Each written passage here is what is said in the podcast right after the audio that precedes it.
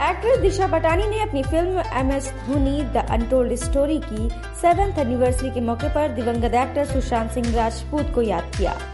दिशा ने अपने इंस्टाग्राम पर फ़िल्म की एक क्लिप शेयर करते हुए लिखा, इस खूबसूरत सफ़र और हिंदी सिनेमा में मेरी पहली फ़िल्म के लिए आभारी हूँ। पूरे दिल से प्यार करें और उन लोगों की कद्र करें जो आपको सुरक्षित रूप से खुश रखते हैं। और सुना है कि पछतावे के लिए ज़िंदगी बहुत छोटी है।